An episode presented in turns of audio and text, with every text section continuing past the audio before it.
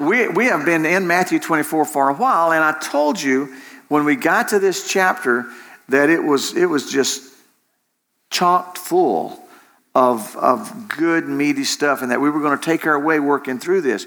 And we can understand why. You don't understand why we're having to slow down and work our way through it, because remember the context.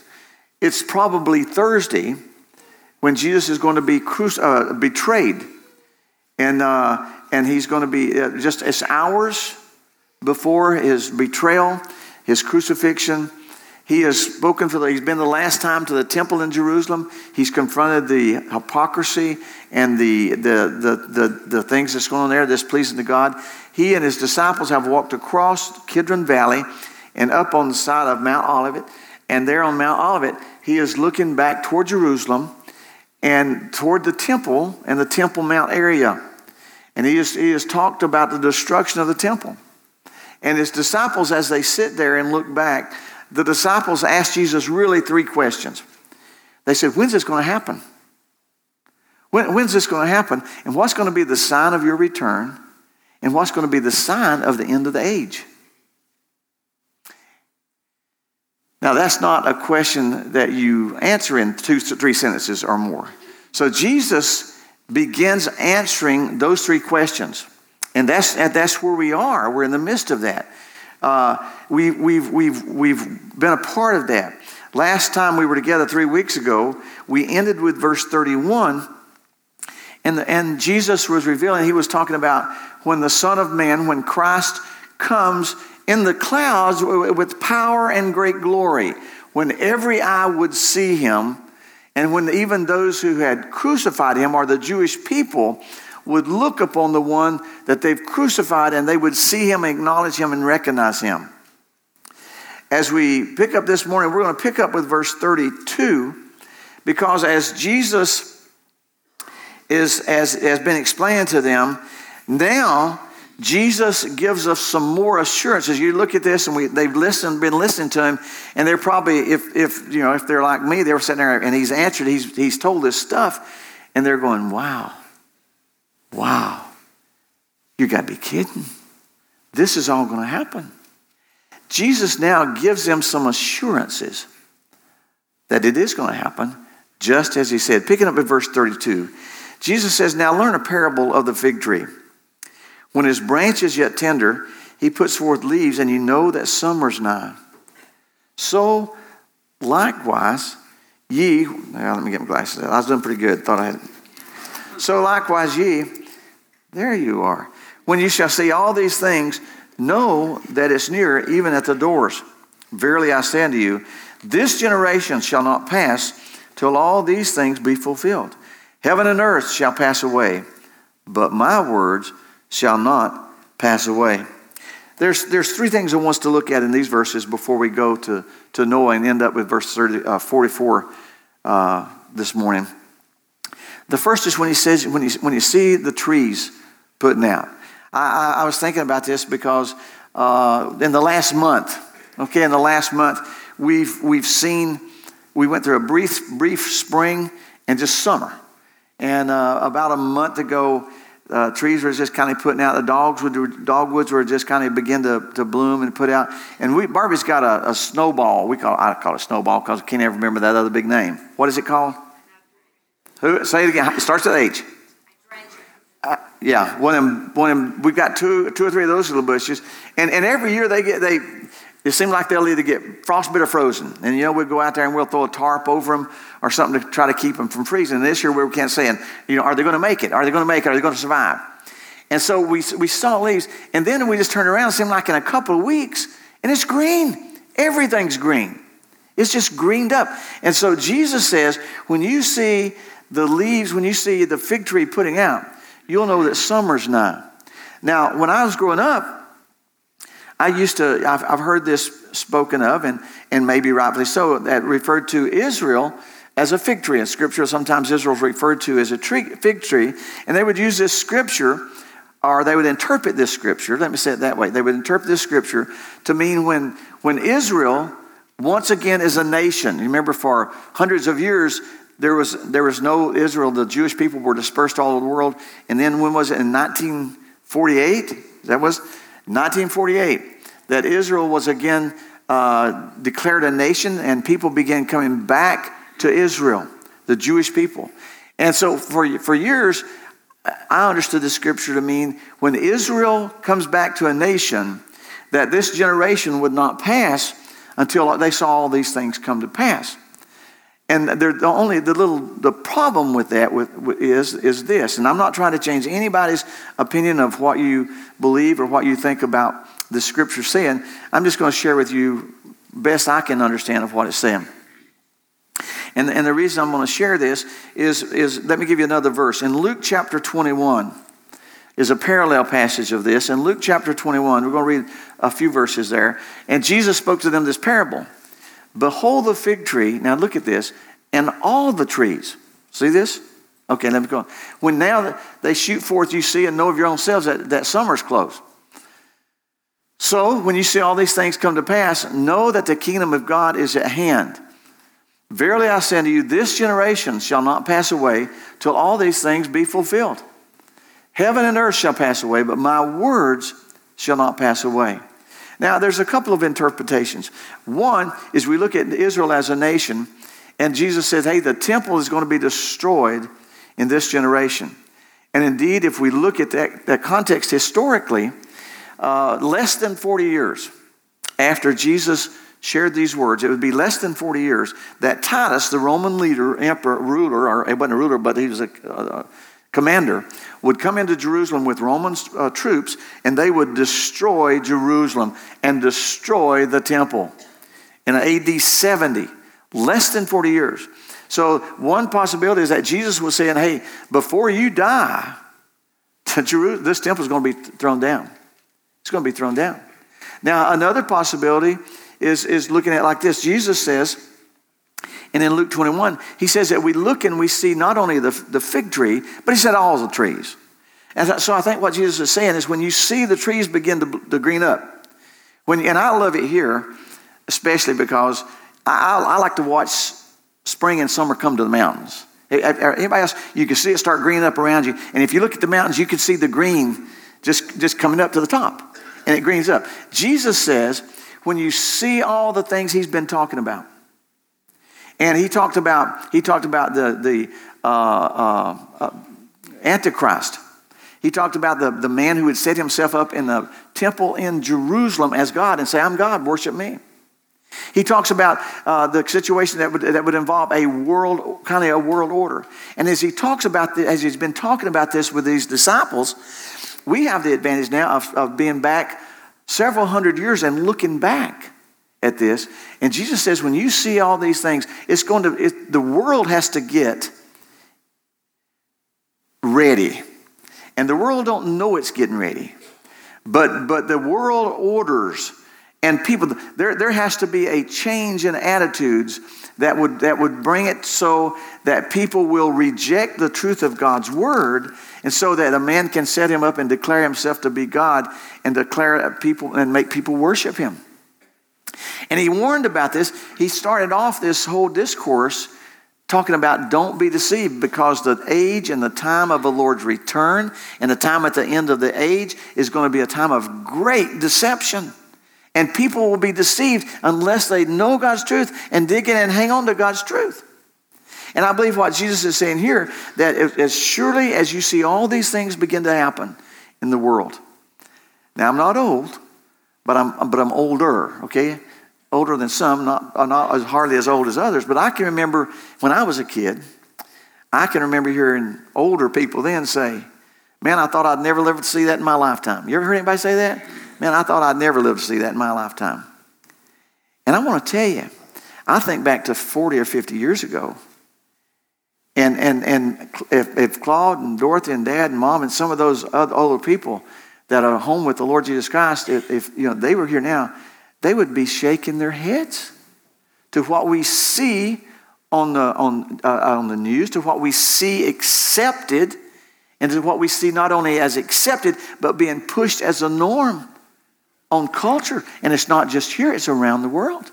Jesus says, when you see all these things happening, is like watching the leaves green up, and you can know that summer's close. The second assurance he gives them is this, is also I want to share with you, because he says to them, when this happens, this generation will not pass till you see all these things come to pass. And again, if he's talking about the temple destruction, those there, that was in a generation. But the difficulty of saying that the generation of Israel coming back as a nation, a little bit, it pushes a little bit, because that's 1948, and I can remember people saying, well, what's a generation? Well, a generation in biblical terms is maybe 40 years. Well, 1988 came and went, 40 years from Israel becoming a nation. And then maybe some people said, well, maybe it's 70 years. And we kind of have a hard time fitting it. Let me just share with you what I really think is he's saying here. Is this, and it all comes back to this term, generation.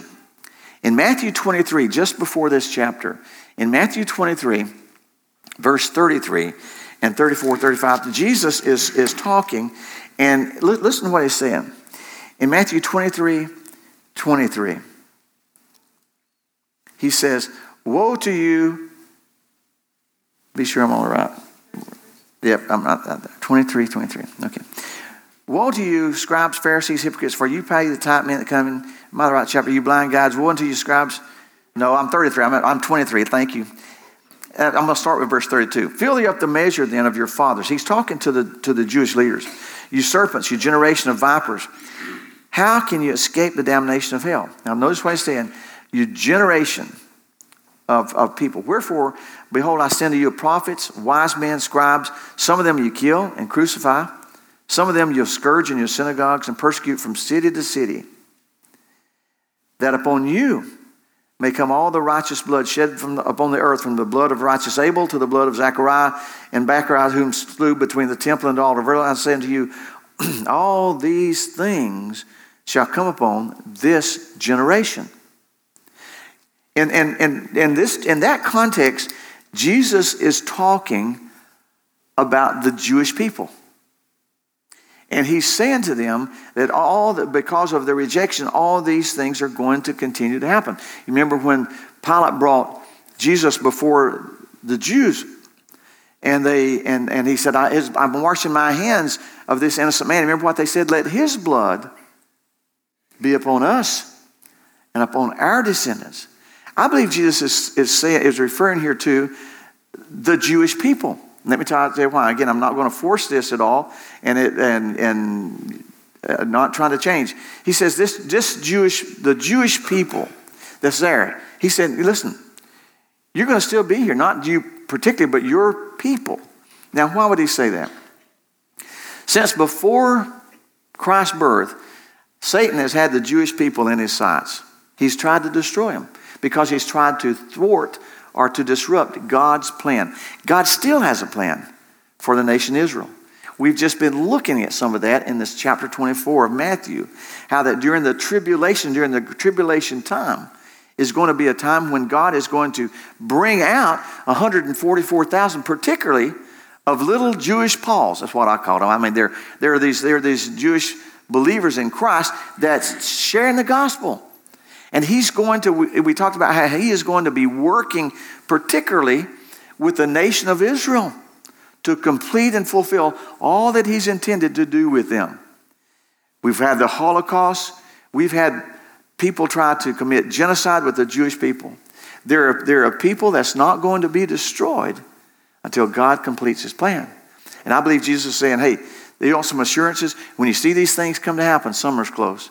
Know this, that this generation is going to be around for God to complete his work in them. And then the third thing he uses is this verse. He said, heaven and earth will not pass away until you see all these things come to pass.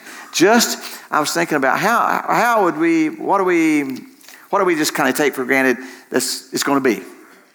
And one of those things is sun up and sundown, right? Day and night.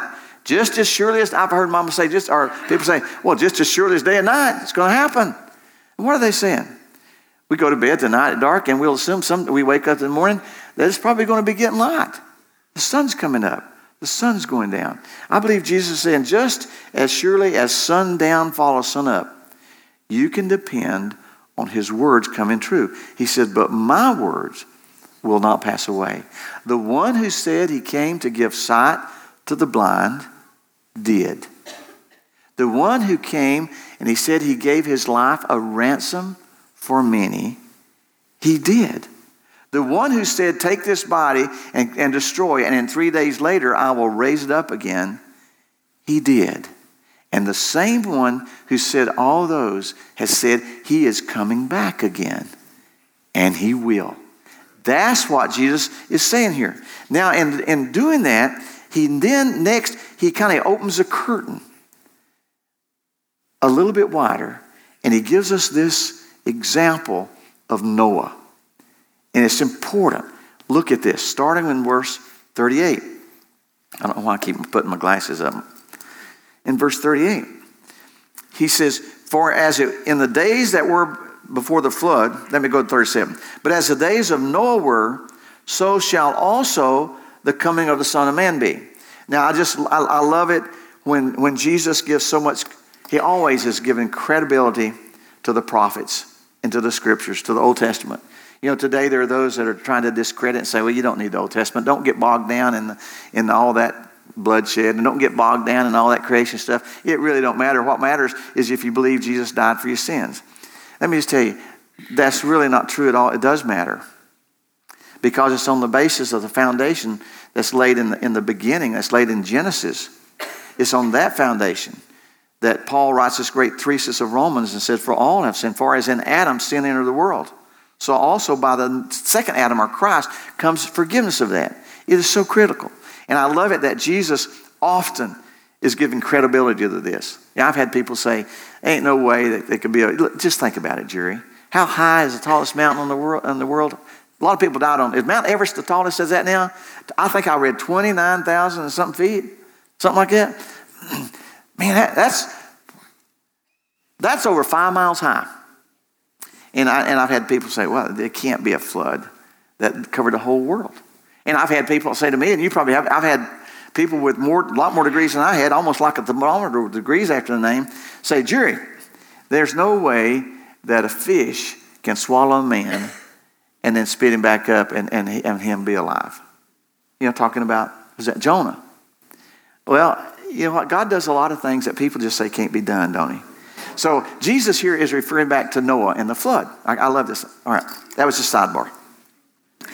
For in the days that were before the flood, people were eating and drinking, marrying and giving in marriage until the day that Noah entered into the ark, and knew not until the flood came. The people didn't have a clue until the flood came and took them all away. So shall also the coming of the Son of Man be. Now, I'll give you a little bit. I'm burying my soul to you about what I believe and don't, and kind of changed. Used to, when verse 38, I grew up thinking about it, says, well, in the days of Noah, that's the way it'll be when Christ comes again. The people are going to be eating, drinking, marrying, and giving in marriage. And I thought, gosh, that must be pretty bad stuff. So I'm trying to figure out, maybe that's talking about gluttony. I don't know. There's got to be something wrong with eating and drinking and marrying and giving in marriage. Maybe that's talking about the divorce vow. So I'm trying to figure that out and make it fit. And I think what Jesus is saying is so simple that I just convoluted it. I think he's saying that life went on as normal. People kept doing it. They kept doing the things they've always done. They ate. They had birthday parties. They went to work. They got in debt. They paid debts. Life just went on. It was going on as normal. Now think about this. Noah and his sons, I can imagine when they first started the project in the backyard, and here people come by, and what are you doing? Well, we're building our right. But as they did this year after day after day, month after month, year after year, and then this huge. I've seen pictures, Jeff and Pat and Sarah. I think y'all took a group of people to the ark, and you sent me pictures. I've got pictures of y'all standing. It was a big deal. It was a big deal, and they're standing down there in front of this thing, and it's huge behind them. Can you imagine this in your backyard? And it's kind of taking shape, and people are coming by and what you doing? And building an ark. Great. Why? Because God's going to judge the earth. Now, Scripture tells us that Noah was a preacher of righteousness. And I imagine he had more than one or two conversations about what he was doing and why he was doing it. And as Noah would say, you need to get ready. You need to repent. You need to stop. You need to stop and look, because God is sending judgment. And Scripture says that they just went on. Over time, they kind of got to ignoring. I imagine they go by. Start with it was kind of cute, and then they kind of thought, "Man, I'm glad I'm not one of his sons." Can you imagine me caught up in that delusion of their dad? Every day he's got them out there with him. Look at this thing, the dummy. You know, they probably called him old fool. Look at what he's doing out there. And then I can imagine Noah and Noah's house and the ark became kind of a landmark. Somebody wanted to know, how do you get where Joy lives? Well, you go out there to Noah's house. Well, where's that big ark in the backyard? Oh, yeah, I know where that is. Like the big chicken in Marietta. You go out there to Noah's ark, turn left, and you go, and it just became a landmark. What happened is they had questions, then it got where it was just there, and life went on. It's interesting when you go back and read this in Genesis of what happened. In Genesis, it says that then God brought the animals. Now that had to be pretty wild, right? If you were close, if you were a neighbor, or if you were around, all of a sudden these animals start coming in, just showing up out of nowhere. That had to be kind of crazy, and all of them are going inside. And then God said to Noah, "Get your wife and get your kids and their family and come in the ark." And Scripture tells us that they did that. I'm trying to look where it tells that. In Genesis, I think it's 7. I'm sure I've got it down. Okay, anyway. Genesis 7 through 10. And the Scripture says that when Noah went into the ark, that God shut the door. Now, that's pretty ominous. Wow. One door and one window. One way in, one way out. And God shut it.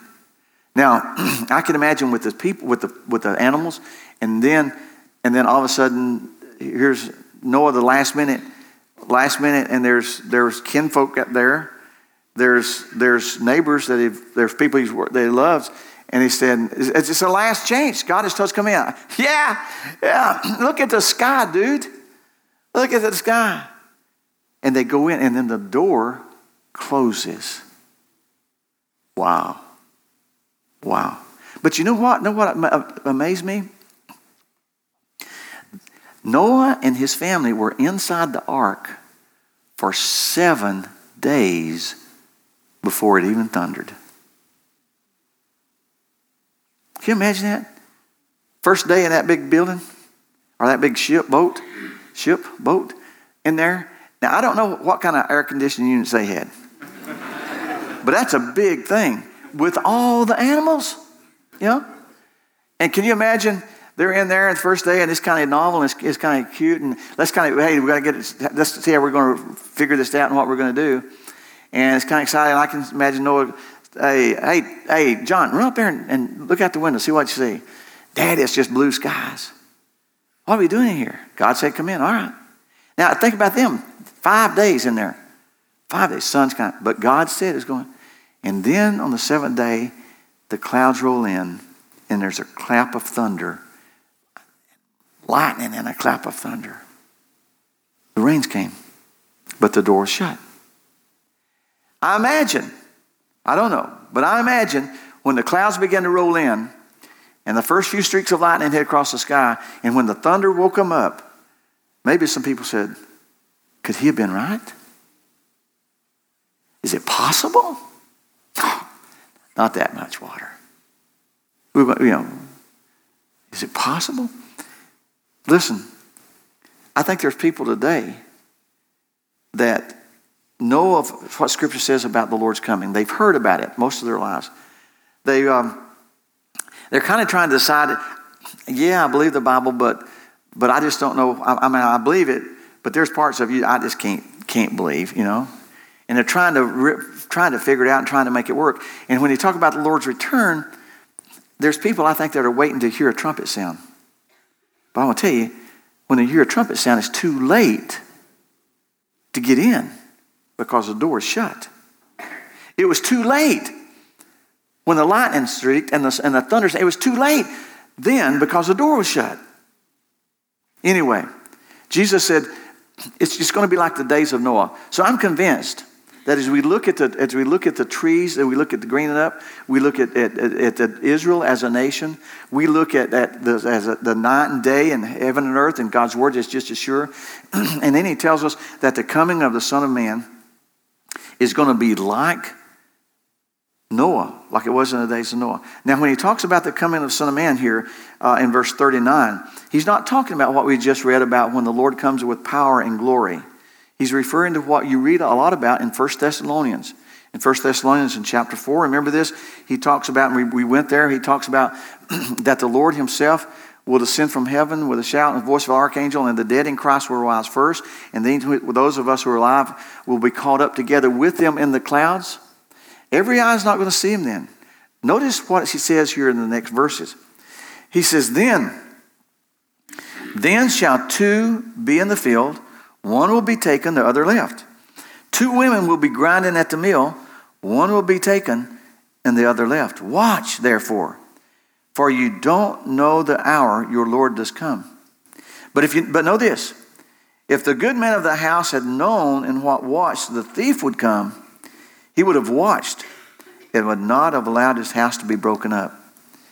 Therefore, be ye also ready, for in such an hour as you think not, the Son of Man comes. His coming as a thief in the night is to take away the church, is to take away the Christians. It's the rapture.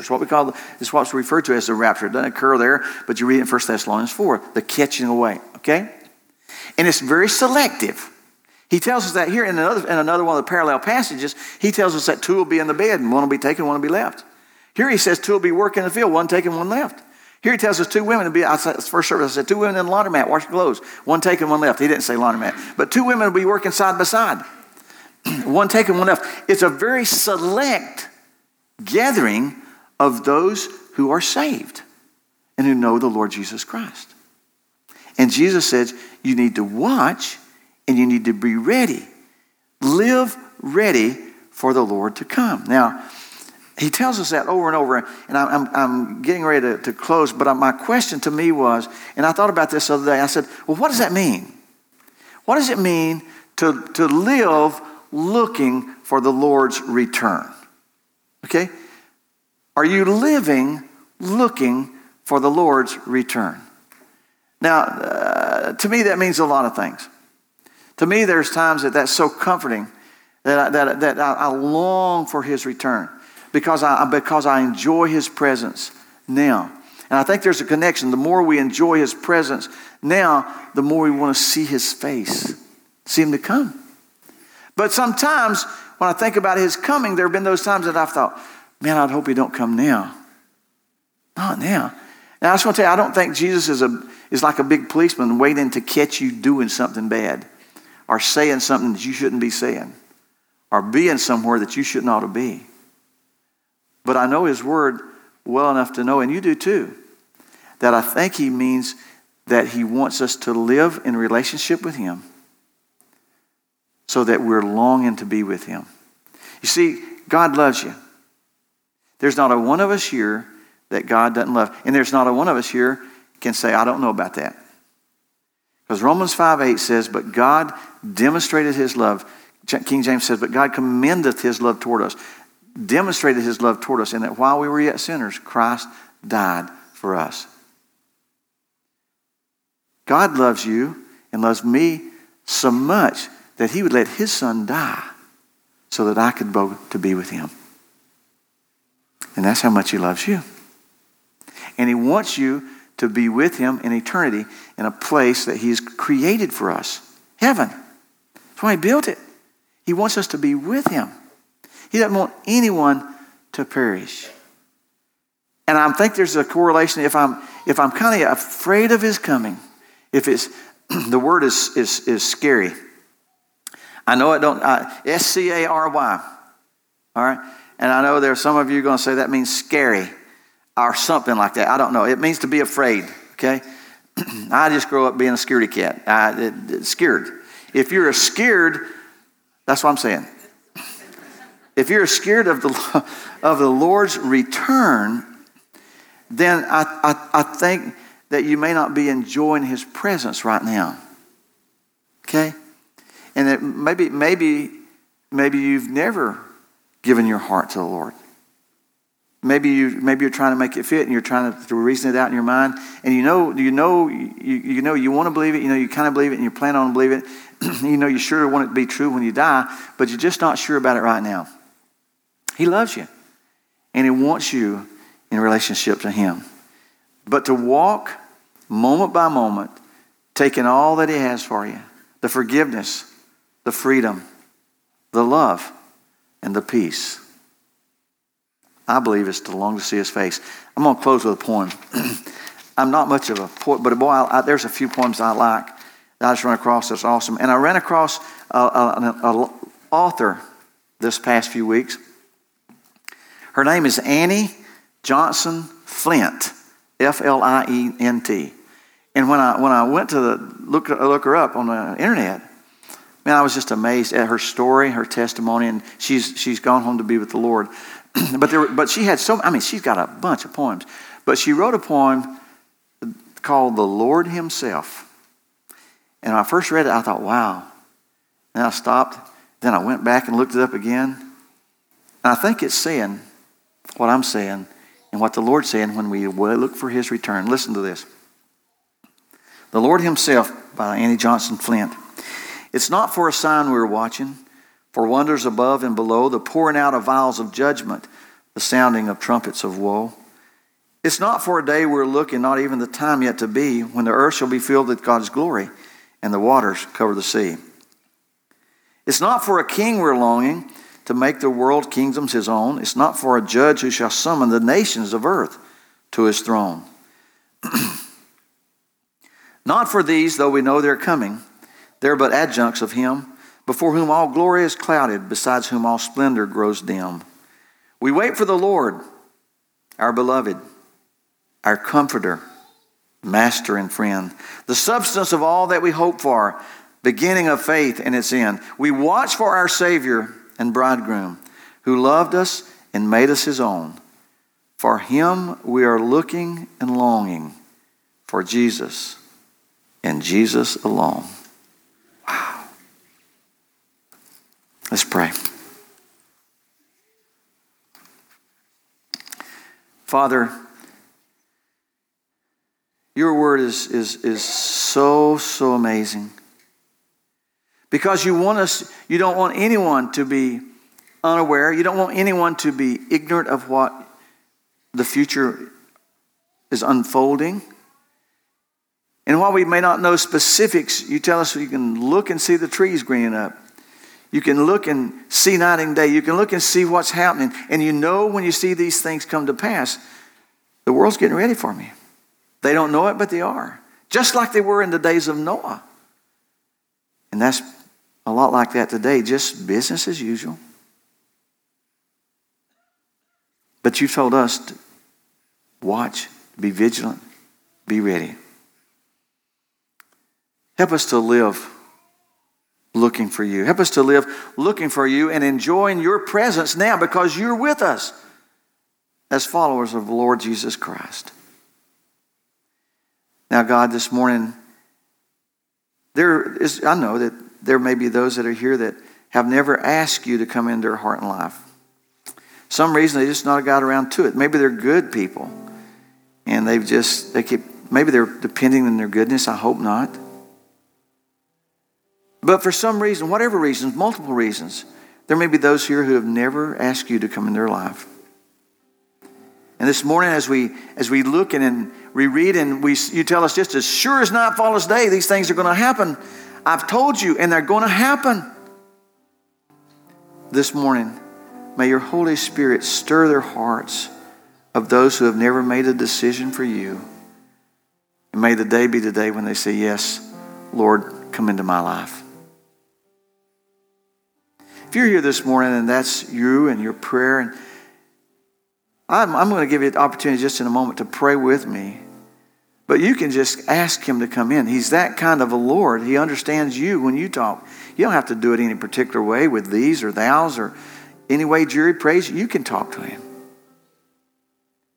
But if you've never asked Him to be your Savior, I'd encourage you right now to say, "God, I need You. I need you to come into my life. Forgive me of my sins. Save me. Make me a follower of Christ. I want to do this. And by faith, I'm trusting you to do your work in my life through Jesus Christ, your Son, who died for me and rose again. Would you do that? Now, if you pray that prayer, it'd probably be a really, really good time just to say thank you. Thank you, Lord, for coming into my life. Thank you for loving me. Thank you for being patient to bring me to this point that I can make this decision that I've then been needing to make a long time ago. Thank you. With every head bowed and eyes closed, if you prayed that prayer, I'd just like to pray for you. Just stiff your hand up and say, Jerry, I pray that prayer. Remember me this morning as you close. And put it right back down. Thank you. Any others that need to just acknowledge what you've done? Father, we give you glory. I thank you for loving us. In Christ's name I pray. Amen.